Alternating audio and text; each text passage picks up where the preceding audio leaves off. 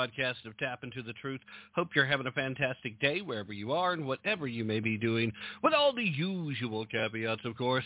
With you, as always, I am your ever so humble and, you know, mostly peaceful host, Tim Tap, committee alive from historic Roane County, Tennessee, and so very glad to be back with you live once again, including this slightly larger than usual live audience, as once again we are being uh, simulcast broadcast with the Late Night in the Midlands Network. So once again, thank yous to Michael Vera and the whole late night crew over there. And a special thanks also to the crazy Cajun who's making sure that that connection is operating the way it's supposed to. In fact, Cajun right now over the BTR chat room, uh, actually uh, enjoying the fact that he's first in for a change. And yes, Yes, we in fact did beat the chief, who's usually first in. We'll see who else pops in along for the ride as we go. I would imagine uh, the crowd will either file in little by little as the usual Friday night uh, games begin, or or not. in either case, pretty sure the folks will check out the program on its own. Now, we are going, uh, my understanding is, for two hours live over at uh, uh, the fine folks with Late Night in the Midlands, as well as doing the broadcast. But I do a reset at the halfway point of the two-hour live broadcast for the benefit of the folks that hear the rebroadcast on other terrestrial stations and networks that carry the program.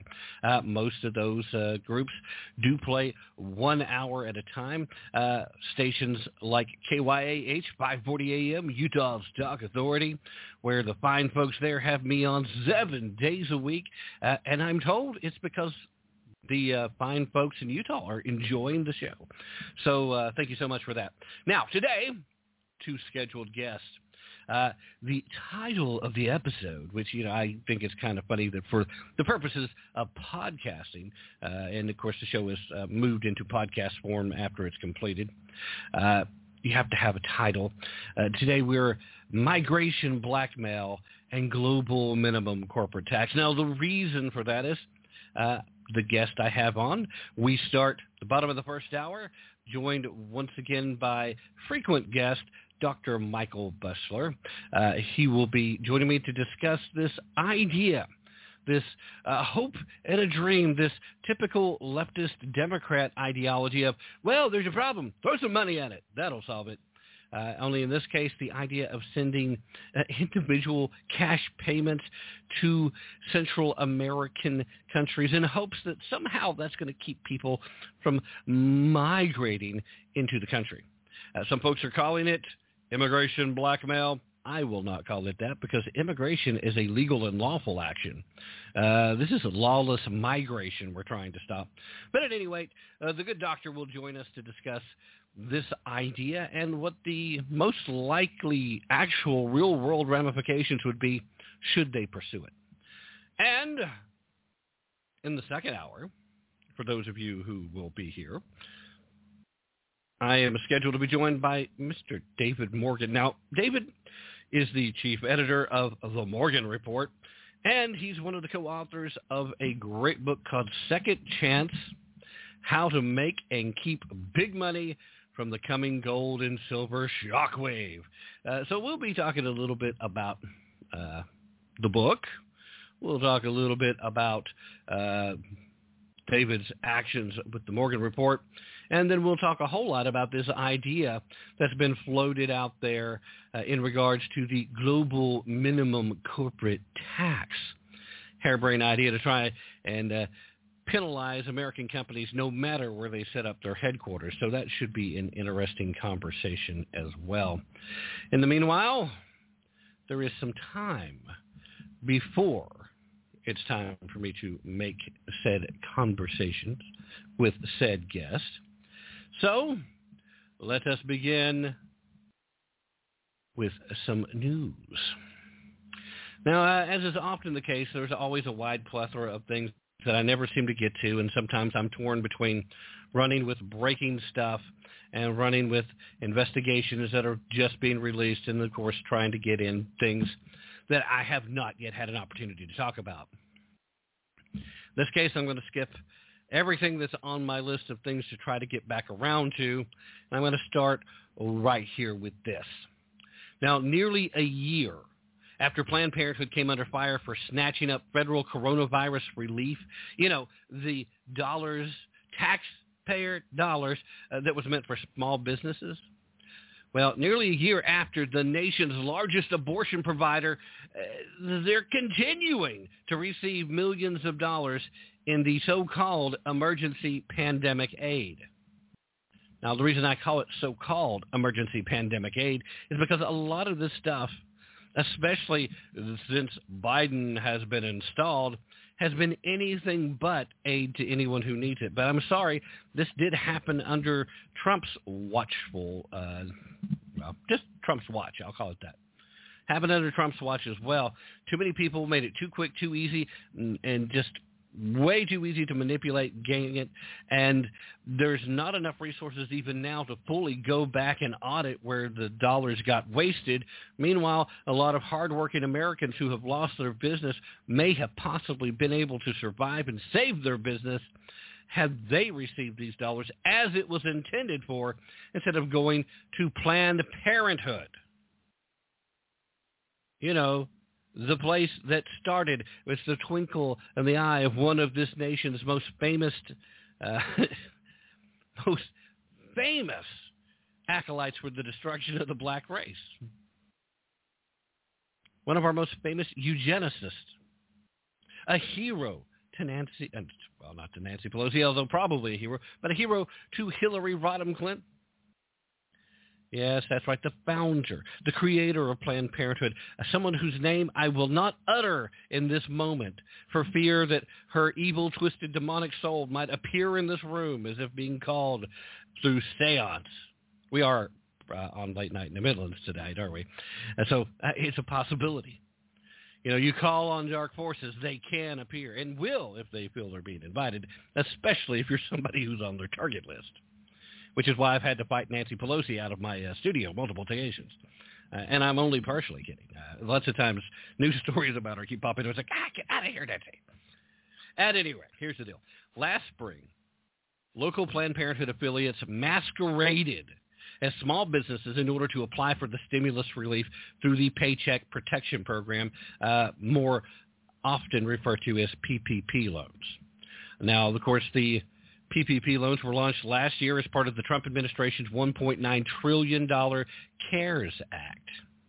Now, in 2020, Planned Parenthood affiliates in at least 31 states and the District of Columbia were awarded a total of about $80 million in PPP relief.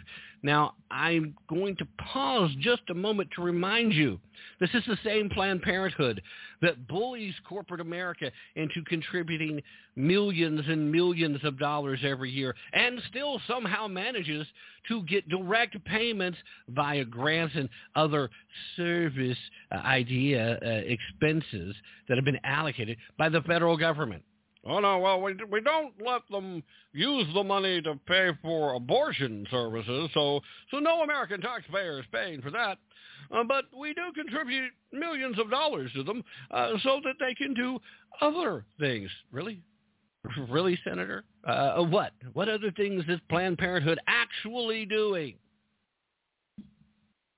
And why does that little bit they take require millions of dollars? Given the amount of money they take in from private sector donations, they don't need taxpayer dollars. And they certainly, most definitely, did not need a single penny of PPP loans. They just didn't. I don't care what else they have to say.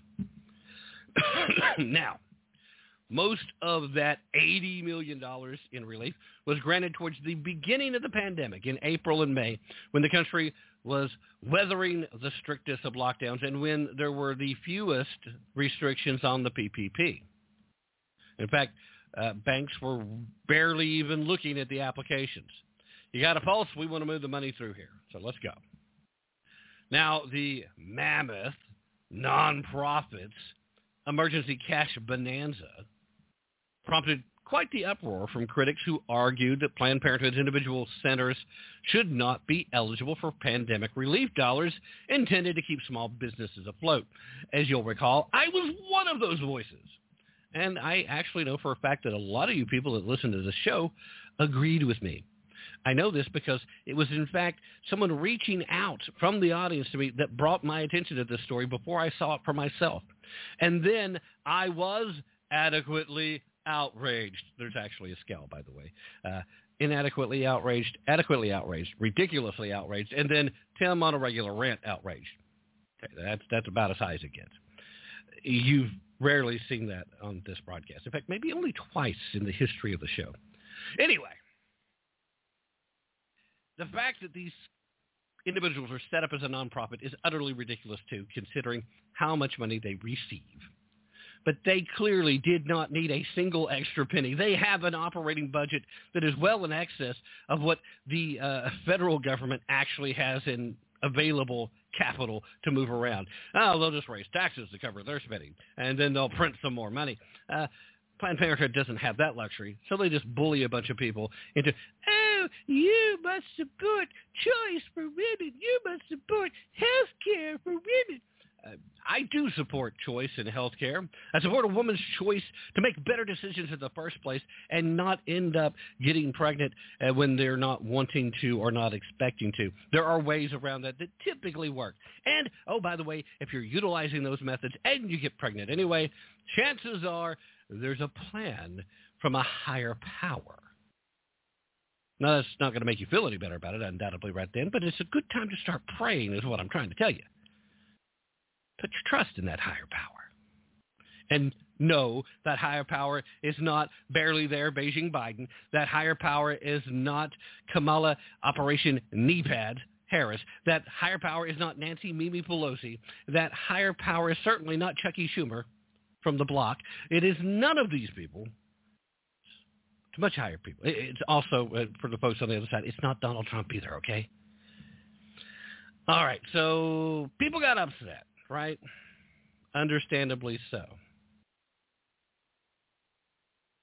This major provider of the murder of the preborn has more than 5,000 employees nationwide, and they perform nearly 355,000 abortions in a fiscal year of 2019. This, according to its own annual report, the most recent one available. The organization received more than $618 million in taxpayer funding over that same period and had a revenue in excess of $69.7 million, as well as more than $2 billion, billion with a B, in assets. Remember when I told you that they had more actual liquid capital than the federal government does? There you have it. Our current federal government is too busy spending more money than they could possibly tax us to get. And if we don't slow that down soon, it is going to lead to the final and total collapse of our federal government. It's coming. Under the Biden administration, see, we move forward now. Under the Biden administration, some Planned Parenthood affiliates have been approved for millions of dollars in brand new PPP loans, including some branches that already received emergency funding last year. Now, this is data that is available from ProPublica in case you're wanting to do your own homework, as I often recommend you do. We're looking at Planned Parenthood Columbia uh, Willamette, a cluster of six centers in the Portland area. They were approved as back in February for $2 million in PPP funds. Last year in April, the, the very same group received more than 2.6 million in PPP relief. Planned Parenthood of Montana, which includes the state's five locations, they received more than $1.2 million last month through the relief program. In 2020, the same group of Montana, Montana affiliates received more, even more, PPP funding to the tune of 1.3 million. Very lucrative business for the friends of Joseph Biden and friends of the Democratic Party, this whole pandemic. Planned Parenthood of Maryland you know, encompassing the abortion providers, seven locations across the state. Well, they were awarded 1.6 million in PPP loans. Uh, that was approved just this past month. The Maryland locations, just for the record, received 1.7 million last year. Planned Parenthood of Greater Texas. Now they operate 25 affiliates throughout Texas. They were approved for 1.9 million last month. Even the California Planned Parenthood Education Fund, an advocacy and legal arm that pushes for abortion rights in California, well, they received $418,000 in relief from the federal program. Uh, a mere pittance compared to what some of these other places are getting. But hey, that's the difference between actually performing the murder of unborn, preborn children and just trying to educate and lobby for the continuation of the protection of the murder of preborn children. Uh, obviously requires fewer dollars to do that, especially in a state like California. It's not like the legislature there is running any risk of dealing any kind of damage to Planned Parenthood and their operations. They go out of their way to protect them. I seem to recall a certain citizen journalist getting video and audio of certain executives working for Planned Parenthood in various locations. And, and the story was the same over and over again. The sale, the illicit sale of fetal body parts. And the only action taken was to charge the citizen journalist.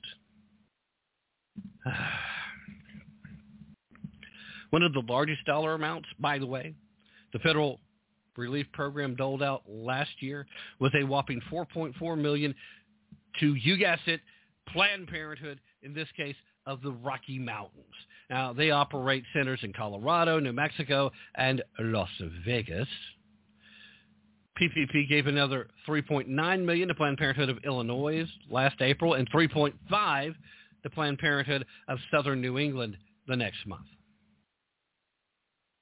Now, businesses are eligible to have their PPP loans fully forgiven as long as they meet a few criteria, including not laying off employees or slashing compensation and spending at least 60% of the loan money on payroll. only businesses with 500 or fewer employees, including all their affiliates, are eligible for the funds. So then at that point, one might ask, uh, how is it that Planned Parenthood gets away with this? And that is because Planned Parenthood is not a single organization. They are a loose net group of affiliates. They are not true affiliates of a single organization. They've set themselves up so that each group uh, is part of a coalition, but they don't deem themselves as affiliates under legal heading. So some accounting trickery allows them to get away with still meeting this criteria. Last spring, congressional Republicans called on the Small Business Administration to investigate local Planned Parenthood affiliates or their relief applications and demanded uh, the affiliates return the 80 million plus dollars that they received back in 2020. The lawmakers also requested the SBA pursue appropriate penalties against Planned Parenthood branches that broke the law, arguing that the group's national organization, the Planned Parenthood Federation of America, jealously exercised control over local affiliates, meaning that the accounting trick should not be allowed to stand because it is simply an accounting trick. In reality, they are affiliates that are closely micromanaged from on high. The SBA ended up ordering dozens of Planned Parenthood affiliates to return their PPP loan money, but only seven of the 38 affiliates that received loans have complied. Last month, 25 GOP senators, including Minority Leader Mitch McConnell, repeated their call for an investigation in a letter to SBA Administrator Isabel Guzman saying, quote, it is unconscionable that SBA continues to approve PPP loans made to organizations which are clearly ineligible for funding. This is unacceptable. Uh, well, you know, it should be unacceptable. We shouldn't have to see this kind of behavior going on uh, in D.C. and with the Small Business Association. Uh, it is utterly it's well, I, the right word doesn't come to me because none of the words that keep coming to mind are sufficient. I would say that it's inconceivable, except it's exactly what we've come to expect from the fine folks in D.C., isn't it? It's exactly what we've come to expect from every organization that's involved with leftist ideology. In this case, the ideology of eugenics the ideology of true racism. And all true racism comes from the left. At least they're the ones that keep getting away with it at any rate.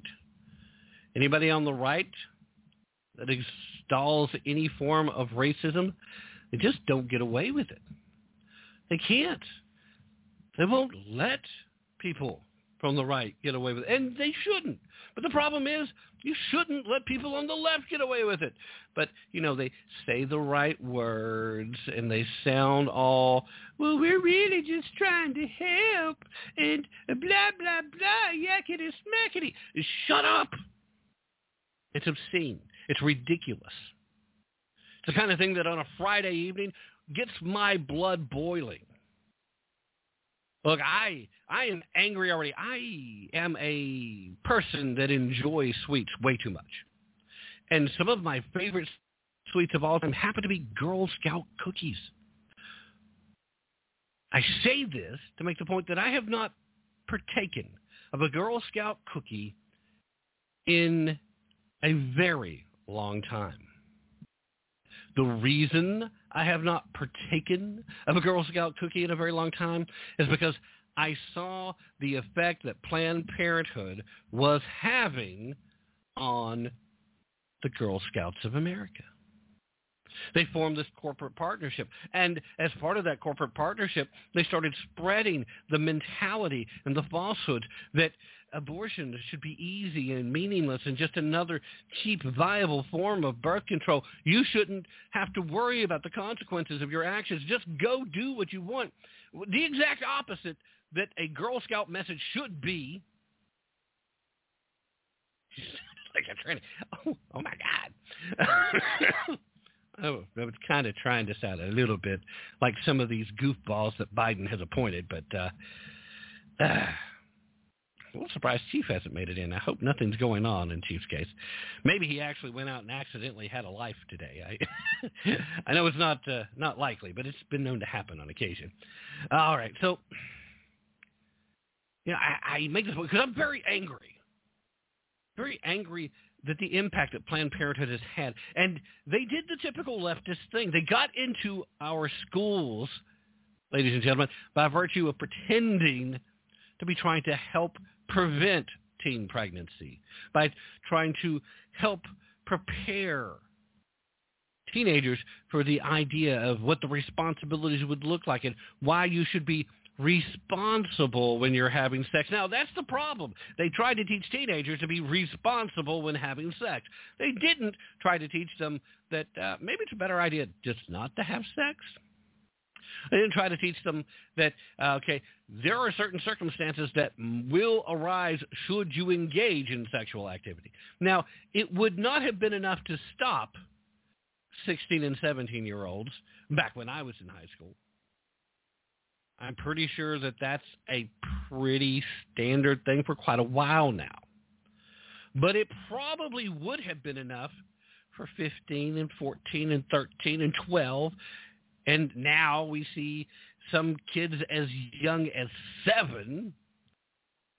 How the plumbing is working that well just yet, I'm not certain, but hey, we see this, and it is a direct result of coalition. If you watch the time Planned Parenthood has been involved in public schools. Just a coincidence? I don't think so, Scooter.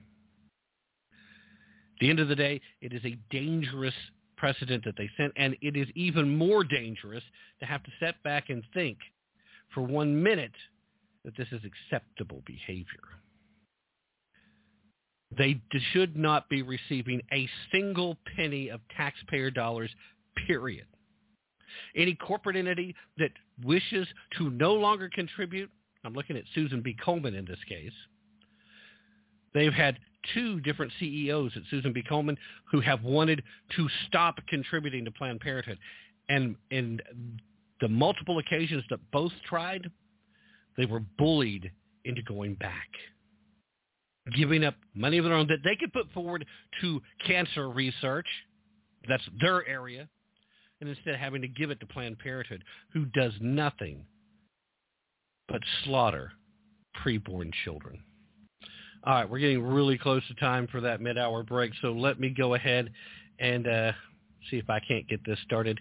And on the other side, we will, fingers crossed, be talking with Dr. Busler. Uh, stay right where you're at. Well, assuming that I can get this to go back where it's supposed to be. stay where you're at. I will be uh, right back ever so shortly.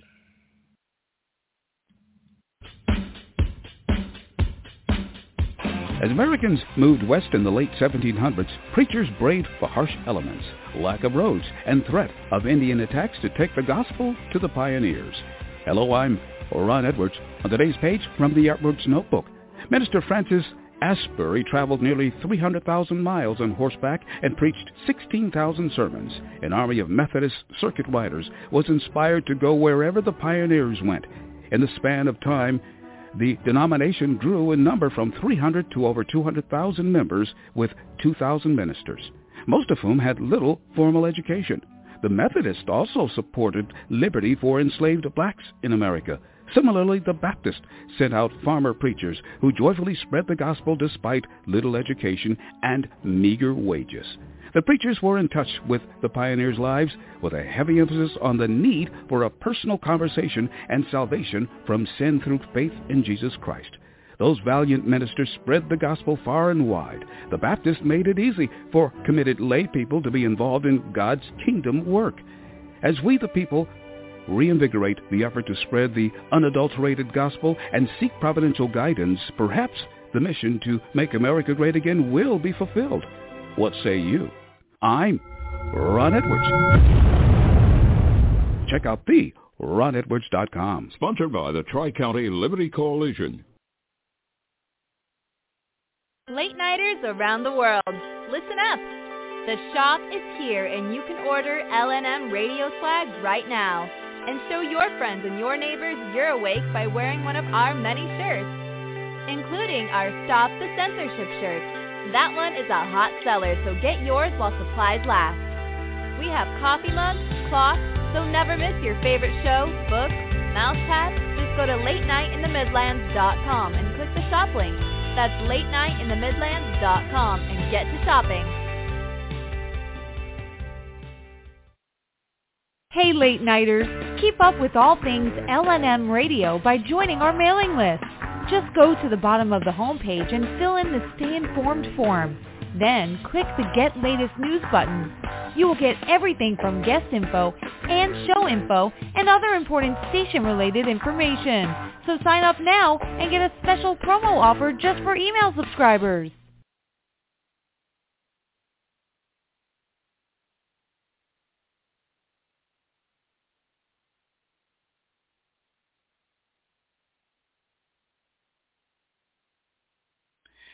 They are trying to use these decisions to create more division in society. Uh, one of the best ways to balkanize America is to make irritating decisions that we know are unjust. And of course, many say unfair, but I say unjust. And so um, I, I do not expect a proper outcome. I think there will be an outcome that pleases the, the left and if by some miracle uh, they accidentally do stumble across uh, true justice in the situation, there is there will be more hell to pay, such as uh, flame on uh, in American streets. So um, either way, the the left will be getting their their um, their their way in, in the situation. So um, it's it's a perfect setup um, in a society where those who are supposedly on our side or on the side of righteousness as far as uh, judicial um, exercise are too weak, are too lily-livered and too um, limp-wristed uh, to uh, to put up a, a, a good squabble against these uh, these these horrible inequities. All right, Ron. I, am going to ask, even though you've already done me a huge favor, I'm going to ask if you'll do me one more favor, sir. Uh, I've finally got control of my switchboard back, and I'm finally broadcasting uh, back on the, the uh, home pl- platform as well as the live. Can you stay with me till the uh, start of the next hour and uh, let us continue that message then just kind of hang out with me in the background because I do have my scheduled guest uh, that was supposed to be joining me. He's uh, called in and he's uh, on the line right now. So is is that something you can do? Because I appreciate you uh, hopping in and helping me keep the live stream going, uh, and I definitely missed that getting to talk to you Wednesday. Uh, Kit, is that something we can do tonight, sir? So do, do you want me to hang on and listen? Uh, yeah, yeah, that's perfectly fine to hang on, listen, and then uh, when we reset the hour, I'll bring you right back on. We'll pick up there uh, at least for about uh, 20 minutes. Is, is that? Uh, sure, that's that's fine. All right. Uh, thank you so much. I greatly appreciate that, sir. All right. So, ladies and gentlemen, if you're listening at uh, BTR, uh, you just heard a lot of crazy stuff because all the technical stuff went down there. But uh, we do have Dr. Busler with me on the line now, and I'm going to go ahead and bring him directly on. And first and foremost, Doctor, thank you so much for patiently hanging on here and for calling me back. In the middle of trying to call you, uh, my entire technical switchboard just, it went down, it went uh, all kinds of crazy. Uh, so I was balancing live streams uh, for the radio broadcast and then trying to, to get the other stuff going. So again, thank you so much for your patience and uh, thank you for joining me this evening. How are you doing, Doctor? I'm doing well, Tim. Thanks for having me. As you know, it's my pleasure to be here. Uh, sorry uh, we got a little mixed up there in the beginning, but uh, I'm always glad to be here with you. All right. I certainly appreciate it. Now, uh, what I really wanted to talk about you with, and unfortunately we're going to have to have an abbreviated conversation, but uh, as you're well aware of, and you've been commenting, uh, this notion, this idea from just out of nowhere uh, Biden and company have decided it might be a good idea to try and uh, bribe these illegal migrants who have been making their way up from Guatemala, Honduras, El Salvador, and points uh, other. Uh, just to send direct cash to these people. I mean, it's worked so well just uh, throwing cash out to the average American citizens who've seen very little of their bills, a lot of it just going to direct payout to their political allies more than anything. But uh, I, I really want to get your impressions on, first of all, is this the kind of idea that has even a snowball's chance in Hades of working? And if they move forward with it anyway, uh, what are the direct results that we're going to see here? So let's take a look at this idea. It, it, it is a terrible idea. Um, President Biden's advisors said to him, um, since he's gotten into office, there's been a large increase in the number of illegal immigrants trying to enter the country, mostly because Biden reversed uh, three of the prior administration's key policies, which we'll talk about in a minute. But real quick, um, so they said, look, all these people are coming in. It's costing us money to house them, to take care of them, to transport them around the country.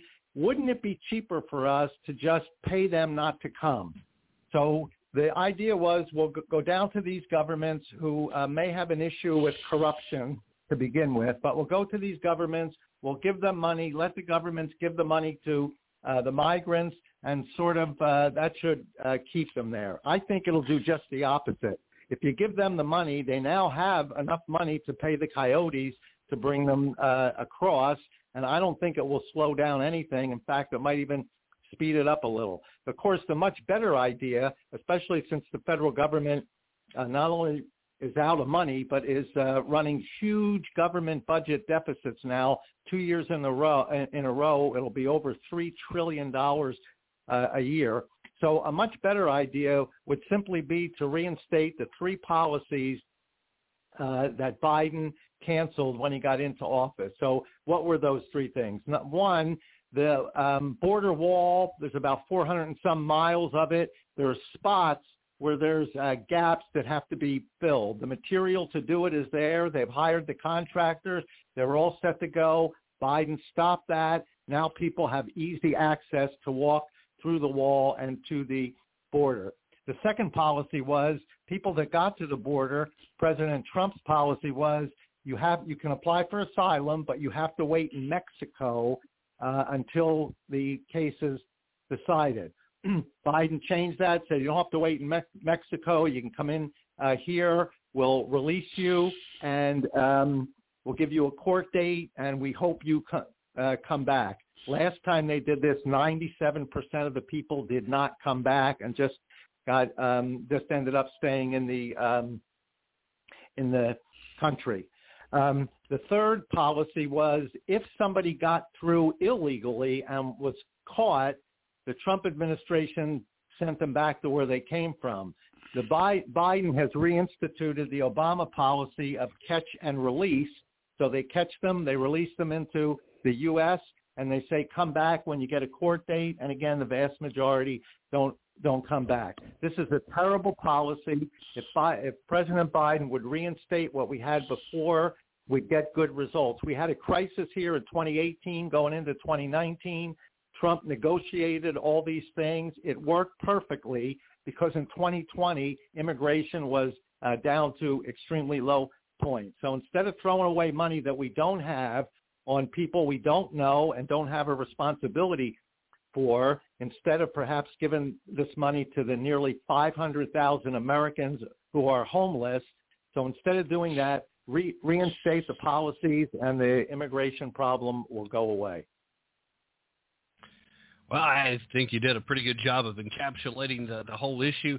Uh, Dr. Busler, ultimately, too, we are already seeing serious potential risk to the uh, American economy, having potentially long-ranging, devastating effects. We're borrowing a whole lot of money just to, to waste a whole lot of money. Uh, some of the wildest spending. I don't think I've seen this much spending since the last time I was hanging out uh, uh, in. Uh, in, in a foreign port of call, and I saw the Navy guys come out and hit the bars. Uh, that level of drunken spending isn't anywhere near what we're seeing now. Uh, the risk of this continued reckless spending, uh, it's almost enough to make somebody believe that they do understand what they're doing, and it's almost a directed effort to destroy the economy. I know that's not what you're out here saying, but it certainly feels that way. How dangerous to our economy, even if you take the the ability of fast tracking these illegals coming in at, at a faster rate, how dangerous just to the economy and just dollars and cents and value of the currency does this run? Well, so this anything they're going to spend on these uh, immigrants, as you point out, will add to the deficit. So how big is the deficit? Last year it was three trillion dollars. That that meant the government took in about 3.5 trillion in taxes and spent 6.5 uh, trillion, three trillion dollar deficit. This year the deficit will be even worse, uh, and he may uh, Biden may make it even worse yet if he tries to push through what he refers to as an infrastructure bill. How bad is it? and what are the long-term problems? Excuse me. The public debt right now is approaching $30 trillion. Now, is that a problem? Most economists would say if you keep the public debt less than one year's GDP, you're okay. If it gets above one year's GDP, it's problematic. GDP will only be about 21 trillion this year, so we're nearly 50% above GDP. It's problematic. What are the problems? First of all, you have to pay interest on the debt. The interest this year will approach $400 billion, even though interest rates are rock bottom, and of course, not going to stay there forever. But $400 billion that can't be used for other worth, worthwhile uh, programs.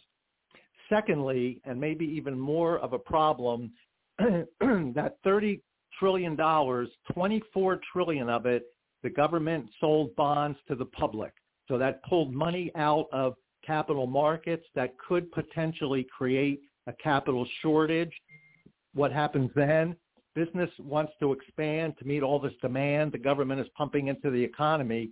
If they can't get capital to expand and they can't meet the demand, the only thing left to do is to raise prices. So it starts out, it ends up rather being very inflationary and it also tends to stagnate the economy could lead to a problem we haven't seen in 40 years, and that's stagflation, a stagnant economy with high inflation. The inflation immediately is what I'm worried most about because, uh, as I said, the deficit, the debt's about 30 trillion, 24 of it, they sold bonds to the public. Where did they get the other six? The Federal Reserve just printed up $6 trillion worth of money, and they're continuing today at about $120 billion a month buying government uh, bonds. So that is, that vast increase in the money supply historically is extremely inflationary. So you take a look at the government pulling money out of capital markets, the government vastly increasing the uh, money supply, and on top of that, the Biden administration has declared war on fossil fuels, and as a result of that, you can't drill on, on uh, federal lands anymore. They canceled the Keystone Pipeline. They're trying to cancel the Dakota uh, Pipeline. That will restrict the supply of uh, oil and eventually gasoline. And when you do that, the price will go up significantly. I don't know if you bought gasoline uh, recently, but you're probably paying 80, 90 cents a gallon more than you did uh, back last December. So my fears are with the deficit, with the increase in the uh, money supply and with energy prices going up, we're going to have a severe inflation problem. One last uh, point, it may have already started. In the month of uh, January, prices went up three-tenths of 1%. That's roughly a 3.5% annual rate. In February, they went up four-tenths of 1%. That's about a 4.5% annual rate. In March, prices went up six-tenths of 1%. That's roughly a 7% annual rate. So my fear about inflation may have already started. Anything Biden's doing, giving money away that we don't have, will make the problem worse. Yeah, and that's that's been my major concern too. Uh, he's literally doing everything that is bad for an economy, especially trying to come out of our uh, artificial shutdown that was a result of the uh, COVID lockdowns. Uh, doctor, I, I hate so very much that we weren't able to really spend the time we normally have uh, due to the issue, but I do once again greatly appreciate your patience and hanging out and uh, calling back in and, and waiting for me to be able to get connected. I can't thank you enough, sir. Uh, real quick, uh, let everybody know where they can find your work. I mean, uh, for those of you that are wondering, uh, Dr. Michael Busler, he's on the front lines every day. He's teaching as a professor of finance at Stockton University. Uh, he's in New Jersey uh, trying to convince college uh, kids how finances should work. Uh, but doctor, please, uh, websites, uh, any social media, anything like that that you want to share, feel free to do that right now. Yeah. Yeah. So real quick, um, all of my columns I po- uh, tweet out. So my Twitter is at m busler. That's at m b u s l e r. And if you have a Facebook page, uh, just go into Facebook, Facebook and search for Funding Democracy. Funding Democracy. All my columns will be there, and I'd be very happy if anybody followed me. All right. Again, thank you so much, Doctor, and I look very much forward to our next conversation, sir. Thanks for having me. I look forward to be back with you, Tim. All right, thank you, ladies and gentlemen. Dr. Michael Busler, and uh, you know it, the man, he is not just hanging out uh, doing nothing. Uh, you can find his columns places like Newsmax, The Hill, The Western Journal, and Townhall.com, just to name a few. Now, because of the timing that we were dropped off, I'm going to let my hour reset uh, crank a little differently than normal. Uh, and when we pick back up, uh, again, also very grateful, uh, Mr. Uh, Ron Edwards will uh, join us for the first part of this uh, second hour. So for those of you that are at the uh, Late Night in the Midlands Network, you've only got a mild interruption and you've gotten bonus conversation with me and Ron. If you're listening uh, anywhere else, uh, you're missed out on some good stuff. So we're going to do that reset right now. In the meanwhile, remember, do not take my word for any little thing you hear me say. I don't. Don't believe me. Don't take my word. But don't dismiss it either and don't listen to the other guys saying the other thing. Uh, at least don't just take them at face value either put in some time, a little effort, do your own research, and most importantly, use your brain if you really want to tap into the truth. If you're here live, don't go anywhere. We'll crank up right after this.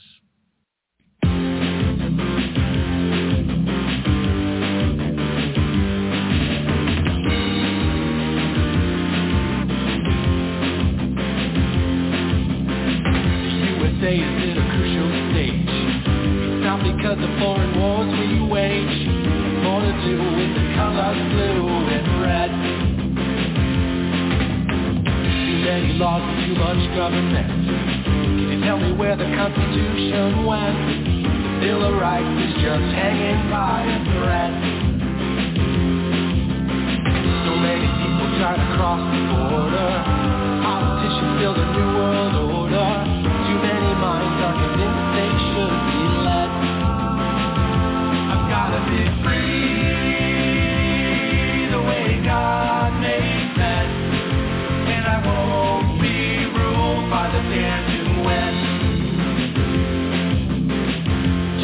Your to self-defense. They say you're safer, but they don't make sense.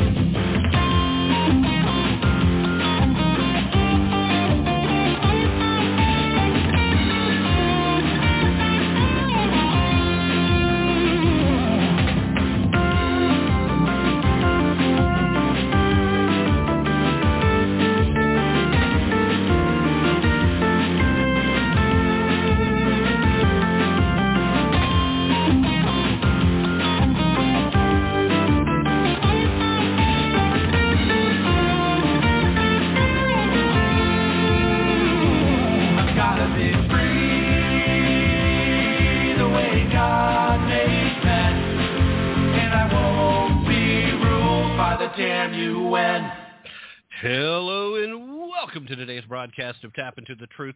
Hope you're having a fantastic day wherever you are and whatever you may be doing, with all the usual caveats, of course.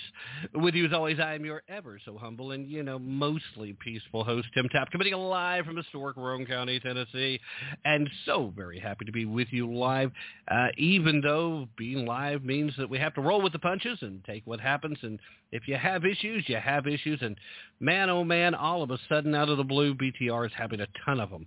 Uh, seems almost uh, kind of on a cycle almost.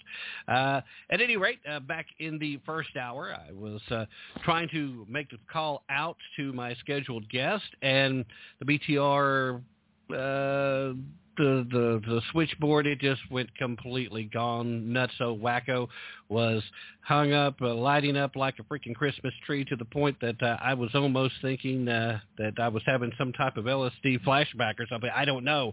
Uh, really weird considering i've never had lsd but uh, there's got to be some type of it. That that must be a little bit about how joe biden feels every day. But at any rate it's friday so we're rolling with those punches and as a result of having that technical glitch and some quick thinking uh, from uh, the crazy Cajun who reached out to Ron Edwards, and Ron joined me. So for the live stream over at uh, uh, Late Night in the Midlands Network, uh, we picked up the conversation there once we got connected, which still took me a few moments to get to. Uh, and then, of course, Ron very graciously uh, scheduled guest uh, connected. We had an abbreviated conversation, and then proving that he is not only a great patriot and a great individual man, but also a better friend than I deserve. He's hung on, and he's going to help me kick off the first bit of the second hour. So, Ron, again, thank you so much for giving up part of your Friday evening to join me here.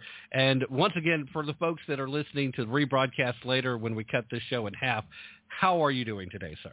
Doing great. Uh, thank you so much for uh, inviting me. It's always a pleasure to join you and your audience, and uh, you're a great host, and uh, you make it fun and uh, very interesting. Well, uh, thank you. I, I try, but sometimes I would uh, settle for boring if it meant I could make things work right. I don't always like the excitement and interest. All right. Back in the first hour, the first segment, uh, I was talking about this uh, this bit of information that's come out regarding Planned Parenthood and how they were able to cash in on uh, around $80 million in PPP loans by virtue of signing up as individuals as opposed to legally acknowledging that they're all part of an affiliate program. Obviously, Planned Parenthood has set their uh, little corporate structure up so that it looks like they're all independent operators. But as you know, sir, uh, they are very closely dictated to from the powers on high. They don't have a whole lot of wiggle room as far as how they conduct business. So it should not have been legal for them to qualify for PPP loans in the first place. They have too many employees, period. But now, under the Biden administration, some of these folks who've already been told to give back the cash uh, have ignored that and they've applied for more PPP loans and have started receiving uh, similar and even in a few cases more cash than they did in the first time. Uh, I, I, it's got me so round up. I, I, I want to talk about it a little bit more, and I figure you're a pretty good person to have this conversation with, sir, because I know how you feel about the eugenics-based, uh, racist ridiculous murderer of the preborn uh, folks over at Planned Parenthood too. So, uh, your thoughts on them even receiving the first dime from PPP loans? Uh, you know, basically, you know, they're smart, and uh, the government and uh, the American people that are not riled about this development are stupid. It's as plain and simple as that. And as long as this government is allowed to continue to use our tax dollars to help fund this billion dollar murdering organization, this is going to, uh, in my opinion, it's just my opinion, um, bring havoc upon the United States of America. You cannot sponsor death, especially of the innocent and the unborn, in such a manner and not expect an equal and opposite reaction uh, eventually upon this nation. Joe Biden understands that. The Democrats even understand that, all of them. But this is their goal to bring about, use any avenue to bring about destruction upon this nation. And for there not to be you, you know there's you know the left is always concerned about when one guy one guy gets accidentally killed by police officers right? By one police officer. They go to nutsville burn down the town. Let's raid businesses. Oh yeah we're we're hurt because of this this killed young man. So let's go rob a store and clean it out. And let's burn other ones down and beat people up and all of that. That's because of our whine, sniffle, and hurt over the death of one man. But yet there's no outrage over the daily death of hundreds of innocent little babies. And this has been going on for a multitude of decades. And these beastly women who run this this organization um, are, and that are allowed to not only run the organization, but to tap in to the taxpayers' dollars, which that brings the entire country into it. See, it's one thing if you're a private entity and you're participating in, in, in, evil activities. But then when you have the government, which is supposed to be a representation of all of us, we the people, gets in on the act and continues to pour our hard-earned tax dollars into the coffers of this very wealthy organization and see, they, they understand that stuff. You'd, you'd be shocked, Tim, at what these people understand. And they don't want to be held accountable by themselves. So they rope in the rest of the country. If you notice, no matter what the left does, they'll start out and they say, well, just leave us, alone. We want to be able to live our we want to be able to live our own lifestyle we, we uh, who cares if Steve wants to be Cinderella? I just we just want to live our own our own lifestyle and and and be to ourselves and and and live as we see fit. So America said, okay, you can do that. But guess what? Because we allowed it, they are now stuffing their homosexual backsides in everyone's faces. And America is being forced to accept everything that is wrong, whether it's through tax dollars, whether it's through um, knocking down moral uh, laws and moral uh, expectations, moral behavior on behalf of these freaks or these individuals who first wanted to be left alone. And it's the same principle. The reason why I brought in the homosexuals and all of that is because it's the same principle all across the board. They want to rope us in as a whole. And we who know better, and there's a lot of us, we have to start standing up.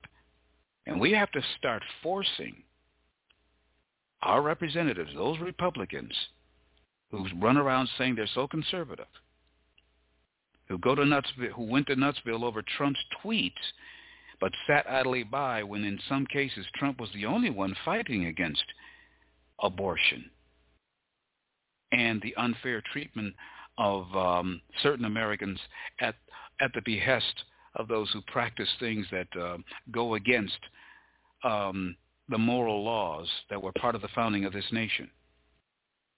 So, see, I, I this this thing is like a, um, a a deep, deep, deep hole, a black hole, and just keeps getting deeper and deeper and deeper and deeper and deeper. It's part of our debt. It's part of our deficit.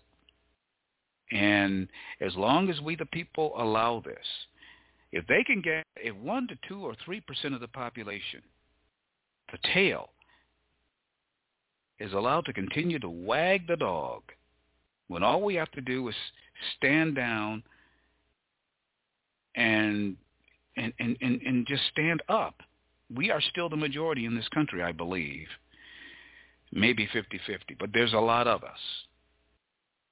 But if you look at the action and the actual numbers of people that are doing all the destruction in the streets of America, they're still a tiny majority, uh, minority rather, compared to all of us who disagree with it.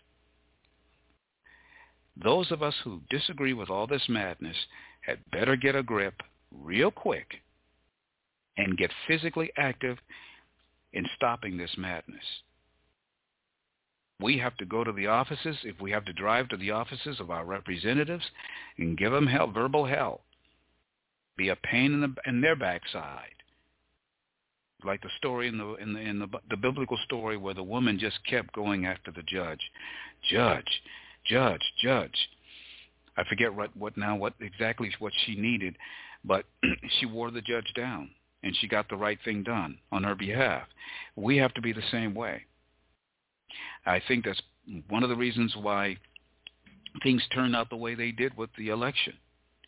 Because while Trump was out there just battling away, and every once in a while you'd see a, a Jordan, a Jim Jordan pop up, uh, you'd see a Lindsey Graham pop up here and there. You know, they strategically, you know, stand around and say the right things uh, like Trey Gowdy used to. Trey Gowdy used to say the right things, and he was rapid fire. He talked as fast sometimes as Candace Owens. But when it came down to it, they didn't get very much done. That's true. In fact, you know, for the longest time, you mentioned Trey Gowdy. He was one of my favorite people. I was so very happy he was there. Uh, he, I felt like he was representing oh, excuse me, that just coming out of nowhere there. uh, it felt like he was representing more than just the folks of South Carolina. But again, uh, like you mentioned, when it came time to actually, uh, well, let's see if we can pass a bill. Let's get the actual work done rather than just posturing for television and possibly hoping to get a, a job somewhere as a contributor after the fact.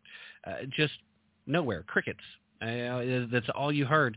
Just wasn't enough stuff being done. The focus wasn't there. We need somebody for messaging, but we need somebody who's also going to back up the message. That's part of why I miss uh, the Donald, uh, because even though he may have occasionally been a bit crude with his messaging, he still did a hell of a damn good job of following up. He got more stuff done in a short amount of time than nearly any other uh, president that we've had and I can't remember how long, especially considering all the headwinds he was fighting even against his own party. Well, you know something, that crudeness, um, and allow me to explain this when I say it, that crudeness is actually a good trait. Now, of course, you want me to, well, what do you mean by that? well, I'll throw out a few names first.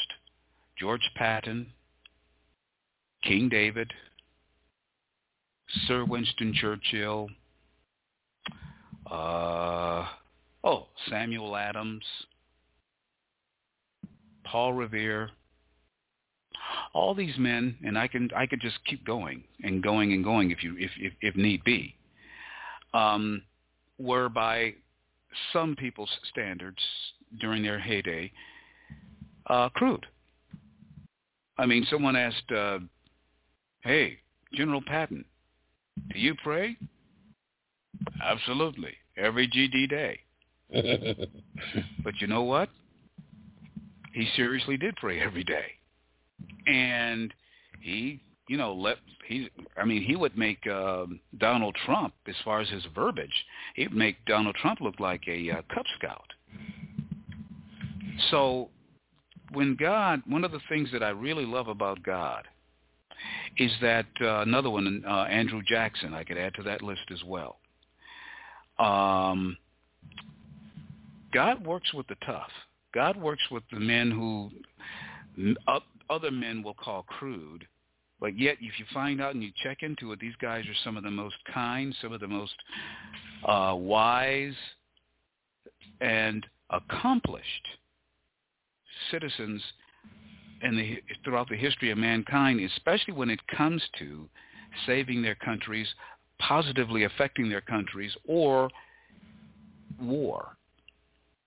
And so, in the case of the Donald, we were in a war. We are still in a war for the very survival of this republic. He was winning the war, and uh, he was allowed to be kicked out summarily as if he was a no good a no good Nick. And now we do have an a truly crude individual in the White House. Um, how anyone could say, and I've heard, and I've been told this by many people, how anyone who has a working brain, as you like to say, use your brain. You know, if it doesn't go against your nature or, however you put the, I love that. But if, if anyone were to, to be, be, you know, look at it logically, the Donald is nowhere near as crude as the likes of Nancy Pelosi, Chucky Schumer, Joe Biden, Kamala, and I'm talking about based upon their conversations, their actions, and their beliefs. They did not they they have not improved their character over the years. The Donald actually actually improved his character over the years. And by the way, even when when he was the Donald and everyone liked him, when he was at his worst character, he was still unlike the crude people that are now in, in, in, in control of this country. He was actually doing kind things behind the scenes all through the years for people. So when one says that Donald the Donald was crude, I you know I I I, I just have to wonder because uh, like I said I you know many people have told me that. I his someone told me that today. Uh, his behavior and his tweets and he he was just so crude and this that and the other.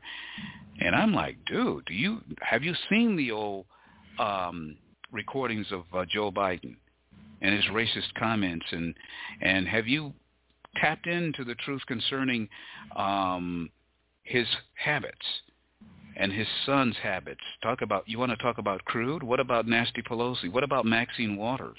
That's crude. Yeah. Excellent point. And of course, there's a very big difference, though, Ron. That is, they're Democrats. They're oh, that's right. Oh, you you, you have to keep that saving in mind. grace. Yes. Mm-hmm. Oh, they made the right choice morally, so they can occasionally have those slip-ups. Because we all know they're the moral party. Uh, they're the ones fighting for the little guy. Uh, they're the ones that, if you happen to be standing near them in a rainstorm, uh, take a few steps uh, in one direction or another, because at some point God will get back into the business of smiting directly. You don't want to get caught in the crossfire. That's all I'm going to say. Um, but you know what? You're you're correct uh, the, the Democrat Party is the party for the little guy. That is an absolutely true statement. Hmm. And I'll prove it because they want to make everyone, all of us, the little bitty guy that's dependent upon them. So you're absolutely correct, sir. They they are for the little guy, and and if you're not one, they want to make you into the little a little poor little guy, a little gnome mm-hmm. that lives under a bridge.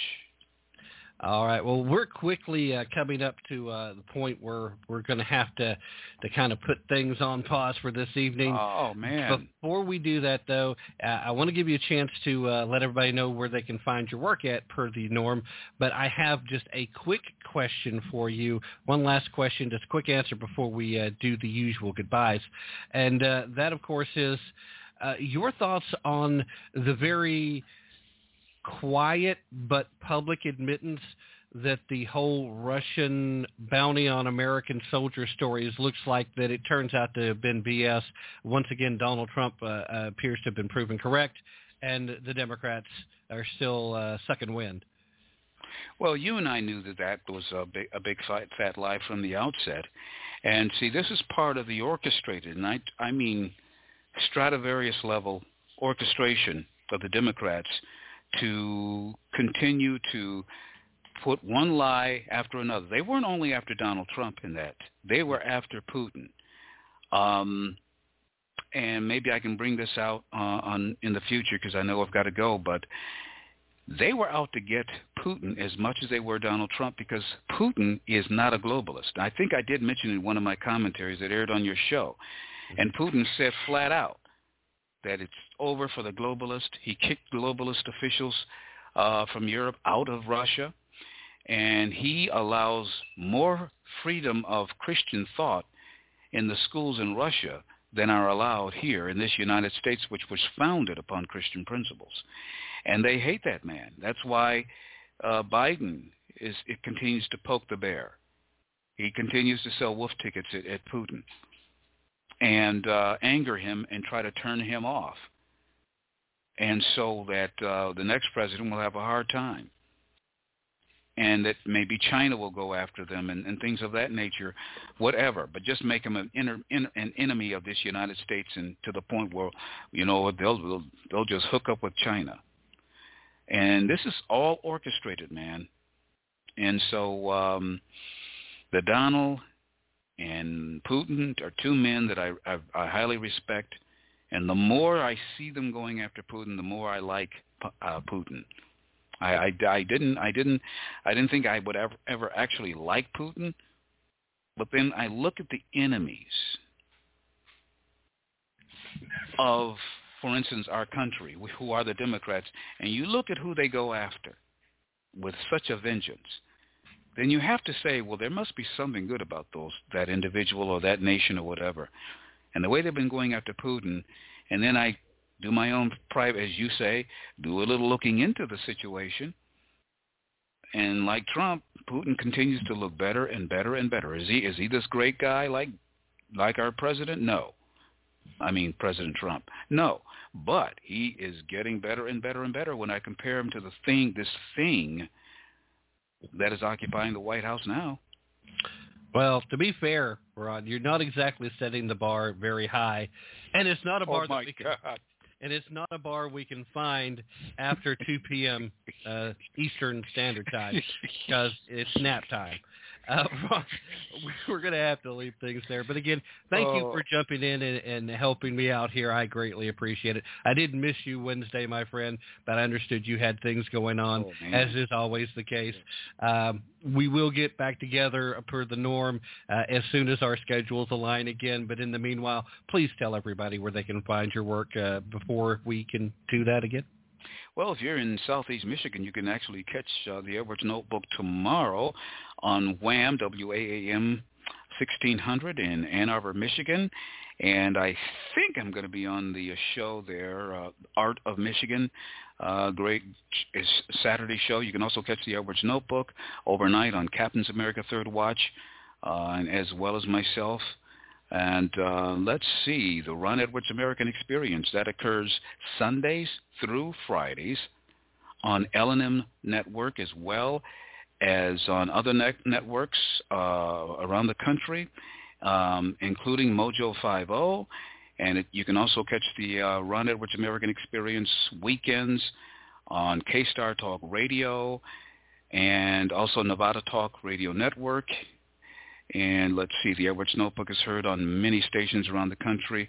And also, ladies and gentlemen, catch my latest column. I think you'll really like it uh, at News with Views Day at America Out Loud. It's a really great one to deal with the moral issues of, of, of, the, of, of the day and how we can overcome some of this crap that's going on.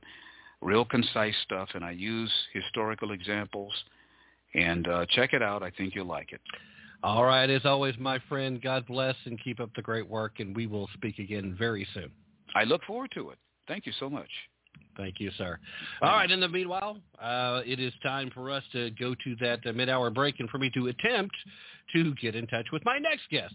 So you guys stay right where you're at as we break into a little Edwards notebook. And, uh, you know, don't go anywhere. I, I promise I, I'll be back at, at some point. I, I just may not know when. stay, stay there, please. I'll be right back.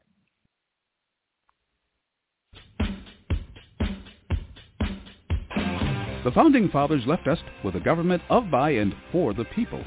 But as of now, that is no longer the case. Hello, I'm Ron Edwards. On today's page from the Edwards Notebook, the Constitution plainly lays out the duties and the responsibilities of government. To sum things up, the government is not supposed to be a hindrance to law-abiding sovereign citizens. The government is supposed to protect we the people from harm, not be a source of harm. Unfortunately, the United States is suffering from the results of numerous bad decisions and actions. Among the most egregious was the cold and calculated leftist-inspired effort to gradually wean the United States away from the very principles and providential guidance that contributed mightily to the United States becoming the most highly blessed envy of the world. Even government school educators refusing to indoctrinate U.S.-born students are now educating foreign students who were brought into our republic illegally via permission from the current Washington, D.C. regime. The founders warned that for the United States to remain a free nation, the people must be of high moral character. We have major decisions to make. I'm Ron Edwards.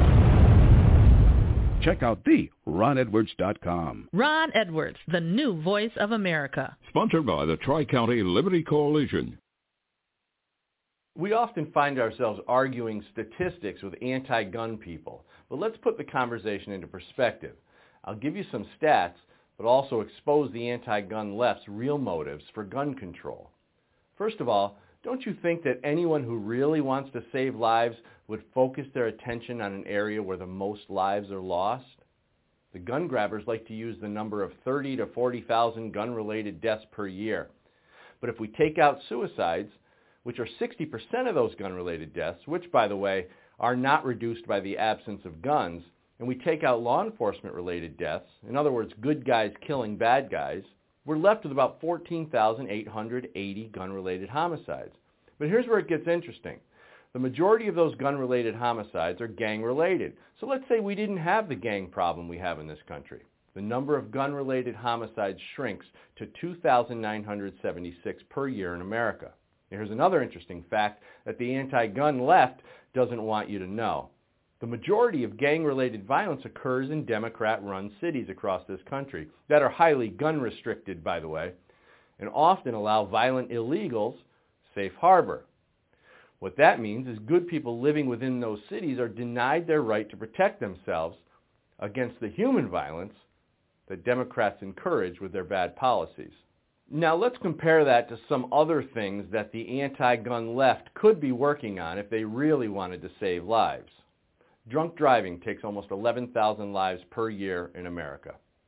47,000 lives are lost per year in America due to suicide bipolar disorder and schizophrenia being two of the leading causes of suicide, not guns. But one of the biggest causes of preventable deaths in America is abortion. Almost 330,000 lives are taken per year in America by people committing abortion. Now let me give you a piece of information that the anti-self-defense crowd doesn't want you to know. How many lives do you think are saved every year because of guns? The answer is two and a half million. Every year in America, two and a half million lives are potentially saved by the use of firearms. Now this doesn't necessarily mean good guys killing bad guys. This most often means just the mere presence of a gun deters a bad guy. And 46% of those lives saved are women. This is a study that was done by Gary Kleck, a Florida criminologist, and backed by data from the CDC. So why do you think the gun grabbers never share this information? Well, some would argue that they don't really care about saving lives as much as they care about disarming their fellow citizens and preventing them from independently protecting themselves and their families. Gun control is a top-down method that puts government in charge of the lives and safety of people under the guise of public safety. It's the first step in stealing the freedom our founders fought for. The anti-left has already decided that they are willing to give up their freedom to government. The problem is they can't have their government-controlled utopian society unless you get on board. And real Americans are clearly not getting on board. Gun control is a way of forcing you into dependence, whether you like it or not. Now, we're never going to cure the evil in the hearts of killers, but we can stop them. So, to the gun grabbers, do you really want to save lives?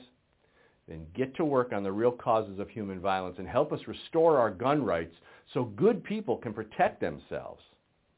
Help us save lives rather than ending them before they get a chance to take their first breath. I'm Dan Wos. To check out my webcast, go to loadedmic.com. To check out my book series, go to goodgunbadguy.net.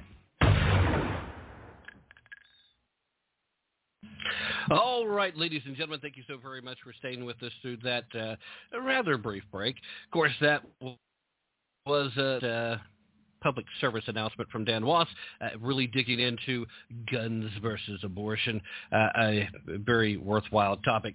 In the meanwhile, I am honored uh, to be welcoming to the show for the first time the chief editor of the Morgan Report and uh, one of the co-authors of a great new book on finance called The Second Chance, How to Make and Keep Big Money for the coming gold and silver shockwave. Uh, the kind of information that we all could benefit from, I might add. Uh, ladies and gentlemen, welcome to the show, Mr. David Morgan. Uh, David, thank you so much for coming on with us this evening. I appreciate it. Uh, before we jump into anything at all, how are you doing this evening? I'm doing well, and I'm ready to tap into some more truth, Tim. Thank you. All right. Well, I certainly can appreciate that. Uh, now, I do want to talk a little bit about the book before we let you go, and would love to give you an opportunity to talk about the Morgan Report too. But I do want to start with this ridiculous idea that we heard thrown out from Treasury Second uh, Secretary Janet Yellen. Uh, they're talking about this global minimum corporate tax. Uh, their very ridiculous idea uh, to try and slow down American corporations from just jumping ship, getting uh, out of Dodge again, uh, going to the places where the tax uh, where all the tax structure is more favorable to those bottom lines.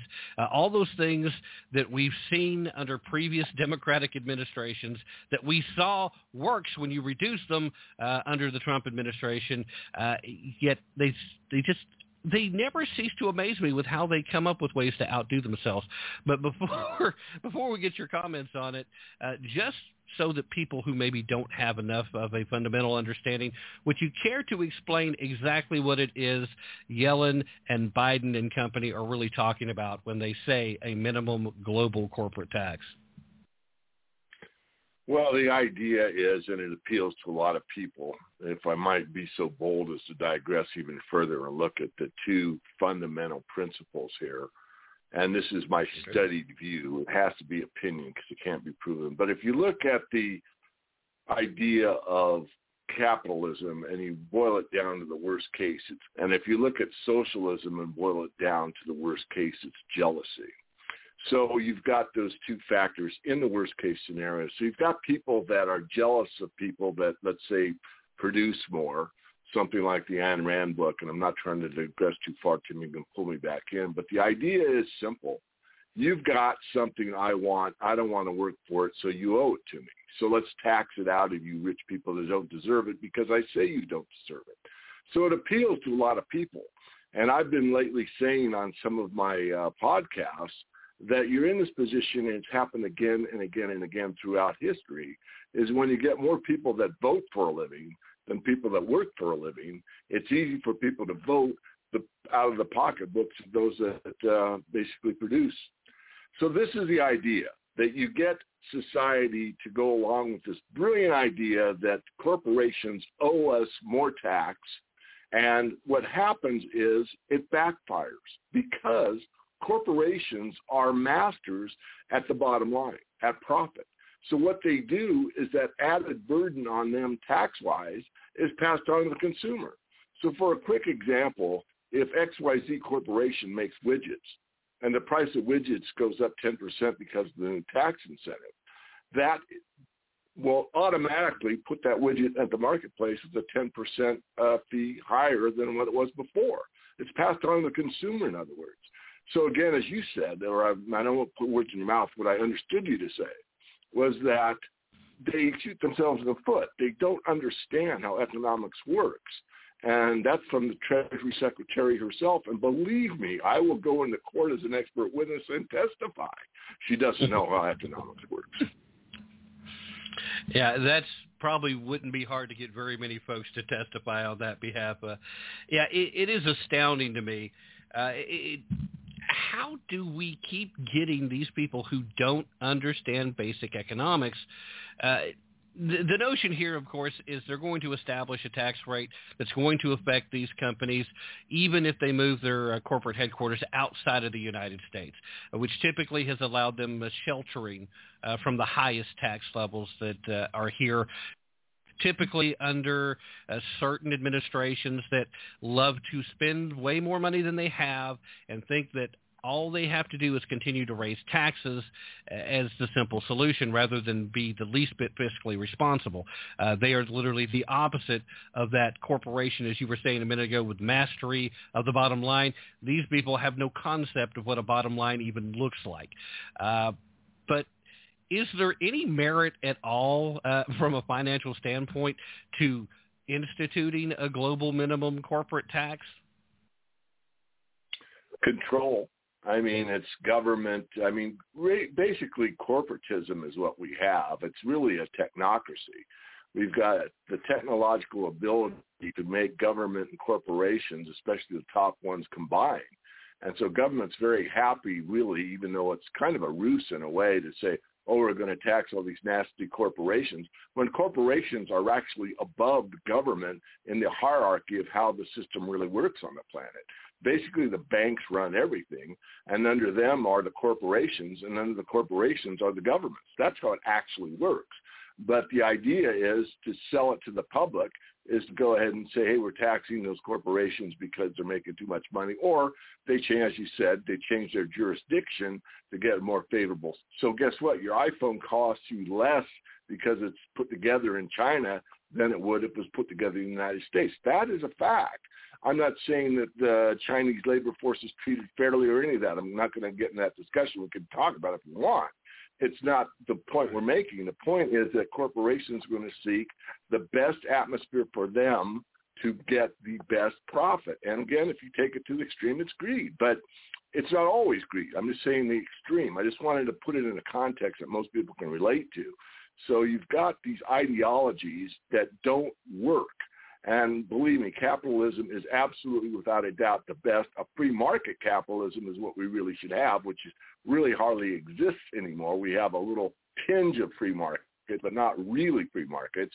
And then you've got the other side that says, look, you owe me a living just for being here. I want government to run everything because it's not fair the way it is. And my big, fat, wonderful government's going to make it fair for me. All I have to do is vote the right people in here and make everybody conform to my idea, and everything's going to be wonderful. Well, that, that's been tried before. And usually when that actually takes place, the people that help um, get the power play into place, and it actually is manifest in reality.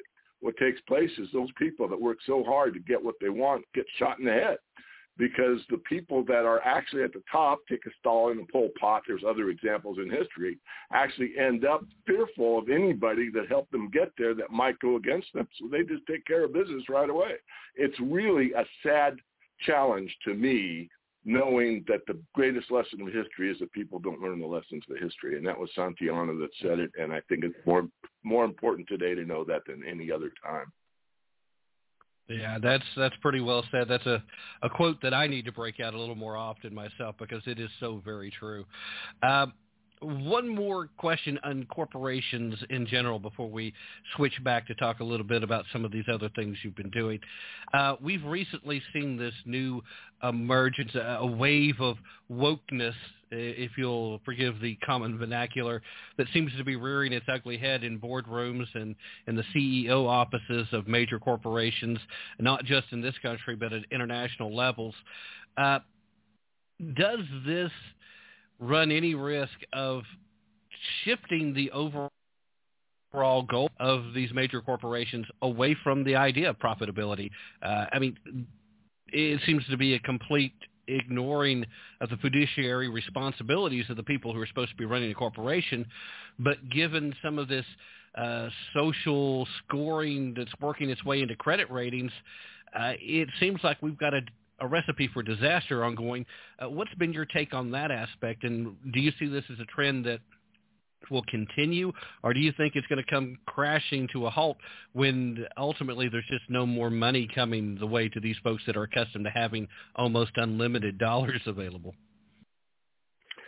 Great question. I'm still formulating an opinion, so I'll just tell you my current thinking number one, there are a lot of corporate leaders that are very conscious people. Uh, not all corporate people are greedy. Not all corporate heads and you know top top people are bad. In fact, some of them are extraordinary. Having said that, nature preaches balance, and the whole system is out of balance and has been for a long time. So I think with the um, push toward this green movement and the push towards sustainability and all the stuff you hear from the left. The left isn't all bad either. There needs to be a balance, and we're again out of balance. So my idea at the corporate level is that some of the leadership in some of these corporations will take the lead, maybe make less profit, but do it in a more an overused word sustainable manner. In other words, look at what the viability of the corporation is in the long term. And a lot have already done that. Uh, my specialty is the mining sector, and a lot of places that uh, the mining jurisdictions are under basically North American uh, jurisdictions actually leave the um, the mining facility better than they found it. In other words, you couldn't ever tell that a mine existed in that place. It wasn't always like that. But where do you do a lot of the uh, processing of ore and that type of thing? Well, you send it to China. Why? Because that jurisdiction doesn't have to meet the minimum EPA standards that are here in the United States. So I might have gone too far on a tangent, but the point I'm trying to make is that you got to be really careful with what's really happening because people get the general idea that you know we're going to clean things up, and there's usually, and this is from the WTO, the World Trade Organization, sets a standard that's good for the uh, let's say the vernacular or the politicians on TV, but doesn't necessarily take place globally. All right. Well, it's certainly fair enough. And yeah, I, I don't think anybody has any real problems with a uh, corporation, especially one that deals with the sector like mining, like you were pointing out, in taking responsibility for their actions. I, I think most people feel better about that. Uh, just some of this more recent activity like uh, this major pushback by these corporations for the Georgia voter integrity law change, for example, where the law itself does the exact opposite of what a lot of the politicians have been claiming, uh, and it seemed almost a knee-jerk reaction. Uh, it, it just even after the truth came down, I haven't seen a lot of uh, reversal, and it seems like a really good way to alienate a major block of their customer bases. When you're talking about people like uh, United Airlines, American Airlines, uh, Coca-Cola, uh, you know, all these folks. Some of these people are obviously in an industry that you can't really do without. Uh, some of the banking industries, unfortunately, the way everything's moved electronically, it's very hard to conduct any kind of business if nobody wants to handle your transactions. It creates these choke points for some business if they ever got to the point where they just decided, no, we're not going to uh, handle your processing fee. Uh, it becomes kind of a politically charged thing as opposed to just uh, a condition where they're accepting responsibility for the role. Uh, I, I see very dangerous possibilities for what happens in the boardrooms there. But uh, I, I certainly uh, take your point very well, and you made it uh, very well, sir. Uh, for anybody who may not be familiar, tell us a little bit about the Morgan Report and what you do over there and what your primary agenda is. What's your goal? Well, my goal, my mission statement is to teach and empower people to understand the benefits of an honest financial system the basis is we're living the big lie. The big lie is you could get something for nothing. The big lie is you can print yourself wealthy. If you do that, Zimbabwe would be the richest, you know, country on earth, and it's not. So the big lie again is that all fiat fails, and we're pretending as if the reserve currency of the world, the U.S. dollar, which is really the world religion. Most people won't admit this, but the world religion of the world is the U.S. dollar. Everyone worships it. In fact, people that are atheists have faith in the dollar. So the idea is that we are getting to the end of a great fiat experiment, a currency crisis. And this has happened again and again and again in monetary history. It's just that it's never been to this scale. We've never had, you know, pushing toward 8 billion people on the planet that have basically a dollar dominant currency for the globe. And then everyone's going to see it fail or let's say deteriorate in value so, so rapidly that they are left basically holding the bag. So that's the premise of it. All fiat fails, three words. It's, there's no exceptions. To say the dollar hasn't failed is a misstatement. The dollar from 1913, roughly 100 years later in 2021, we're looking at a dollar by the Federal Reserve Board's own website is worth about two and a half pennies. So you're looking at, you know, 97 and a half cents have evaporated from what the dollar was. And their mandate is to have monetary stability. If monetary stability was the fact and they actually held to their mandate, then that 100 cents of 1913 would available in 2021 at 100 cents. It's not. So we're really arguing about how is the demise of the dollar going to take place and what's going to take, it take its place. And the idea is from the bankers themselves as they want to go from a cash to a cashless society, put everything in a digital format. And I missed your point before, and I tried to, you know, put something worthwhile to talk about. But you're right. The social credit system is going to play in. You either think our way, or maybe your bank account gets docked, or whatever. But it's definitely money is power. And if you can control the money power, you can control people. And that's what's happened. Unfortunately, a lot of the politicians are controlled and a lot of society at all. A lot of people that are controlled by the monetary system don't even know that they are being controlled. So my whole goal in life has been to make people understand how the system works, why it's corrupt, and the little bit that we can do about it. Yeah. I would imagine that's a major driving force behind uh, the book Second Chance. Uh, obviously, you are uh, trying to warn people that the fiat experiment, as you put it, is coming to an end. Uh, real hard assets are going to make a difference. Uh, the ability to barter is going to make a difference. Love to talk a little bit about the book, uh, but before shifting there, uh, your thoughts real quick. Uh, since you mentioned digital, I, I don't often get to discuss it very often uh, because I still really don't understand it very well myself. Uh, how much expertise do you have in the realm of cryptocurrency, and how much do you see that being a major factor moving forward as governments try to move away from fiat? Uh, well, above average. I would not ever use the word expert on crypto, but I have a staff, and we've been covering the blockchain, the cryptocurrencies for over two years, and I edit everything, so I'm pretty familiar with it overall. I could tell you because I write, write the editorial. I don't have a ghostwriter writing my work. It's me. And uh, Mark Carney, when he was president of the Bank of England, said it in the United Nations. He said it um, at Jackson Hole, Wyoming, and uh, he said it, I guess, to the Bank of England that they basically want an MMT, modern money theory, print as much fiat digitally as they can. In other words, they'll have a blockchain-based central bank digital currency it will be backed by absolutely nothing, and they'll be able to control it. And that means they'll be able to track, trace, and tax everything you do. They'll know everything that you've bought, and you'll get taxed at point of sale most likely. And then again, this is where then you bring up an excellent point where the social credit situation will come into play. For a quick example that was laughed at was on the net about a decade ago that hey John, you're eating too many pizzas and uh, you can't buy you can get a vegetable pizza, you can't get a pepperoni pizza, that kind of thing. They'll have that kind of detail on everybody. And uh, the example I just made as a humorous statement may be more factual than we think at this point. So that's what they want. That does not mean that's what will manifest. We still can push back. We still have a vote. And The best vote you can take is with your money if you're worried about a bank failure or a bail-in, then you should really take some of your assets and put it into hard assets, gold and silver being the monetary metals, but you could have a stack of lumber. I mean, if you bought in plywood uh, four or five months ago and stacked it in your backyard or your warehouse or whatever, uh, you'd be looking pretty right now. So it doesn't have to be the precious metals, but this is the most convenient, most recognized, and most tradable of any of the commodities.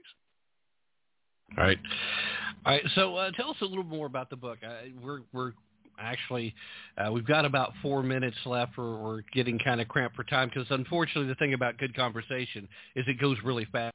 And and you've uh, thrown out a lot of really good information at this point. But with the time remaining, let, us talk about the book. What what made you decide now was the time? Some well, of the driving forces uh, in writing uh, Second Chance. Well, a lot of it came from personal experience of myself and David Smith about making uh, mistakes as investors. One mistake that some investors make, especially beginners, is called a round trip. They buy a stock at five dollars, they watch it go to fifty dollars, and they hold it all the way back down to five. Never do that. So the premise of the book is many exit strategies that you can employ to make sure that you take profits. And the idea that you got to pick the top is an amateur's game. So we point that right away in the book. be happy. Set a goal when you get in. In other words, if you buy an investment at X price, then what's your strategy? Do you know what the ultimate price is? The answer is no one does. So there's several strategies in the book to protect you. And then we have uh, some very know, rather sophisticated but not hard to understand ideas that like in the silver market that tends to be very volatile and tends to spike high. And everybody wants to get that very peak because it can go from 35 to 50 in a week and you're getting a lot more profit if you get $15 more per ounce. What do you do? And we have one that we came up with called the sacrifice fly. You cash out and you got your you know your profit but you still think there's much use to the upside well we give you an option strategy that allows you to throw that sacrifice fly as we termed it buy a little bit of with a little bit of money to hold on and try and catch that you know that last oomph in the market. So there's a lot there. The main gist of it is be an adult, have a plan, execute your plan, and don't expect to make every penny out of the market. That's not how the market works. All right, that is obviously good advice, and uh, even uh, folks who've been in the markets for a little while still fall victim to, to that kind of mentality. Uh, I, I believe uh, the uh, saying uh, that gets quoted quite often uh, from uh, Jim Cramer that I love, uh, the, the saying, bears make money, bulls make money, pigs get slaughtered. And that's the kind of thing that you have to keep in mind too. Uh, Dave, again, thank you so very much for joining me this evening. I greatly appreciate it. Uh, please take this opportunity to, to, let everybody know where they can find your work. Uh, feel free to share websites, uh, connections to the book, and if you're inviting people to follow you anywhere on social media, please feel free to share that as well. Well, very good. Thank you. The easiest thing is to go to the main site, which is themorganreport.com. You sign up for our free newsletter. There's a tab for the books. Uh, there's a tab for About Us or About. On the About tab, there's a movie called uh, The Four Horsemen film. It's free. I suggest people take the hour and a half to watch it. It will give you a huge overview of where we are on the global system it's called The End of the Age of Empire would be my subtitle to the Four Horsemen film. And this cycle repeats over and over again. We just happen, as I said before, to be in a major one because of the population and global. Everyone uses the U.S. dollar as a means of settlement. Uh, going to the blog, a lot of stuff that I do is on the blog for free. And at the top of the blog are small icons. I wish my webmaster made them a little bigger, but there's an icon for Twitter, for Facebook, for LinkedIn, for all the social media. If you just click those icons, you will find my Twitter feed, my LinkedIn feed, my YouTube channel, all that stuff is available on the blog for free. I do a lot of work and a lot of public service for people because I want them to understand the times we are in and that you can vote with your your money and reposition it at a modest level. 10% is probably best for most people, and that modest amount will certainly let you have financial freedom if things continue on the track we're on. And it's almost it's not 100%. I can't say guarantee in this business, but I can say it's always happened in the past, and the future looks like it's going the same direction. All right, sir. Thank you so very much once again for joining me this evening. Uh, I greatly appreciate it, and I really do hope we get an opportunity to speak again in the near future. In the meanwhile, thank you for everything you're doing. Uh, there is no more important thing, especially in these times, than to make sure that information is available and that that's the challenge getting people to consume factual information. Thank you, sir. God bless. And like I said, I hope we get to speak again sometime soon.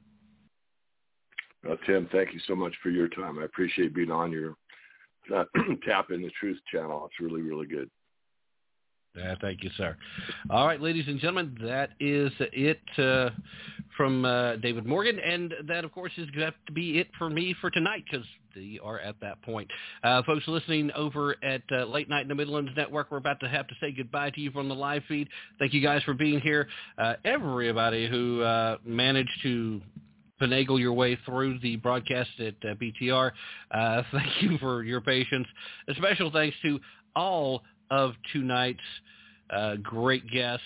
And uh, most importantly, please remember, whatever you hear me say, don't take my word for it, but definitely, definitely don't take their word for it. Be prepared to put in some effort and more importantly, use your brain if you really want to tap into the truth. In the meanwhile, stay safe, uh, stay healthy, and uh, be smart out there, guys, even if it goes against your nature. Have a great weekend, everybody.